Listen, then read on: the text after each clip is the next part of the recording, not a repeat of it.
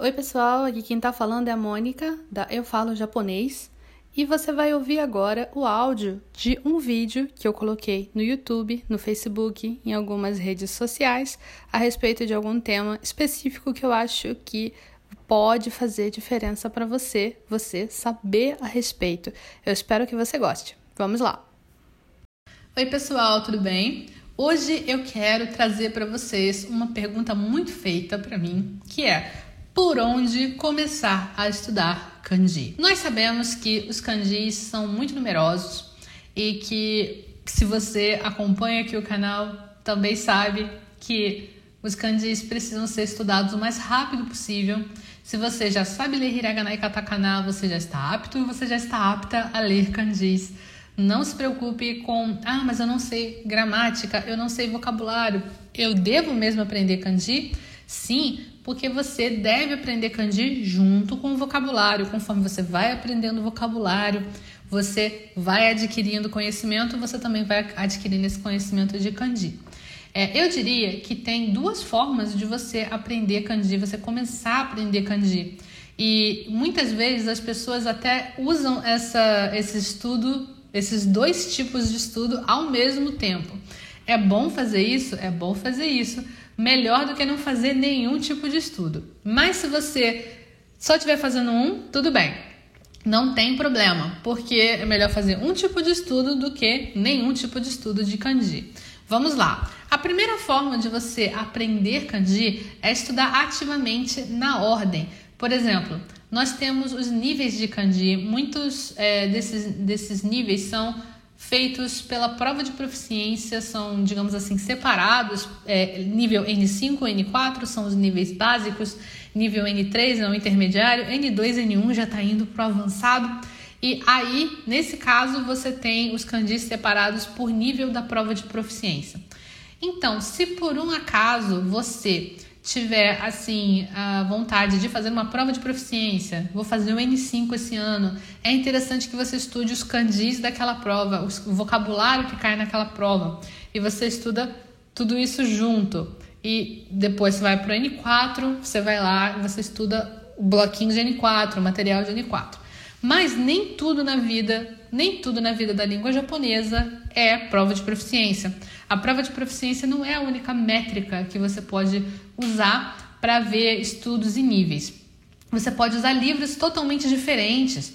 Você pode usar, por exemplo, o Mina no Nihongo. O Mina no Nihongo, ele não é um livro que é voltado para a prova de proficiência. Ele é um livro que ele é feito para que você aprenda japonês suficiente para viver no Japão.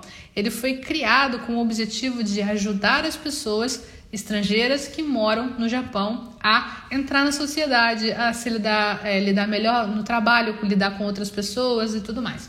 E para isso ele foi criado. Só que aí, nesse caso, é, o ensinamento não é necessariamente os níveis de prova de proficiência com o kanji. Vão aparecendo diversos kanjis, às vezes kanjis um pouco mais difíceis, mas que foram usados em vocabulários naquelas lições.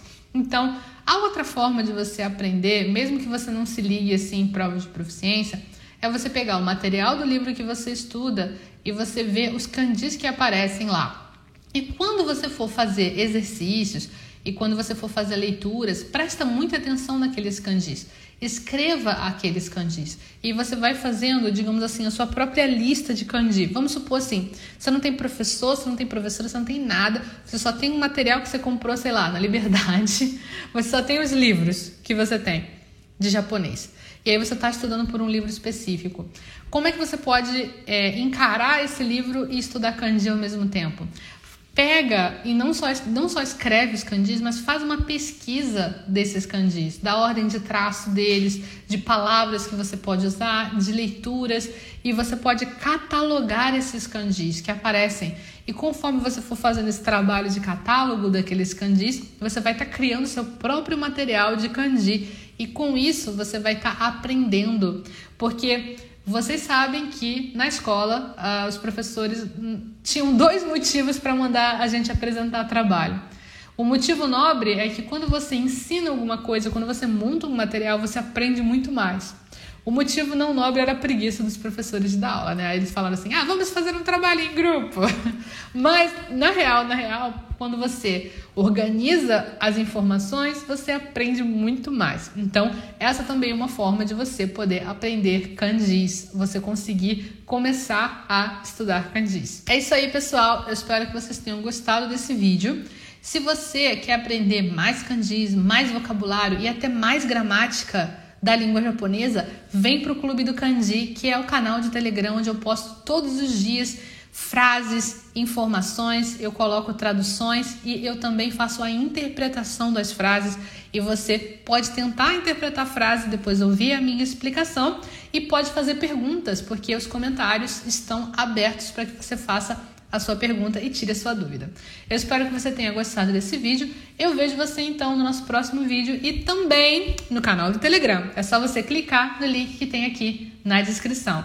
Eu vejo você então no nosso próximo vídeo. Tchau, tchau!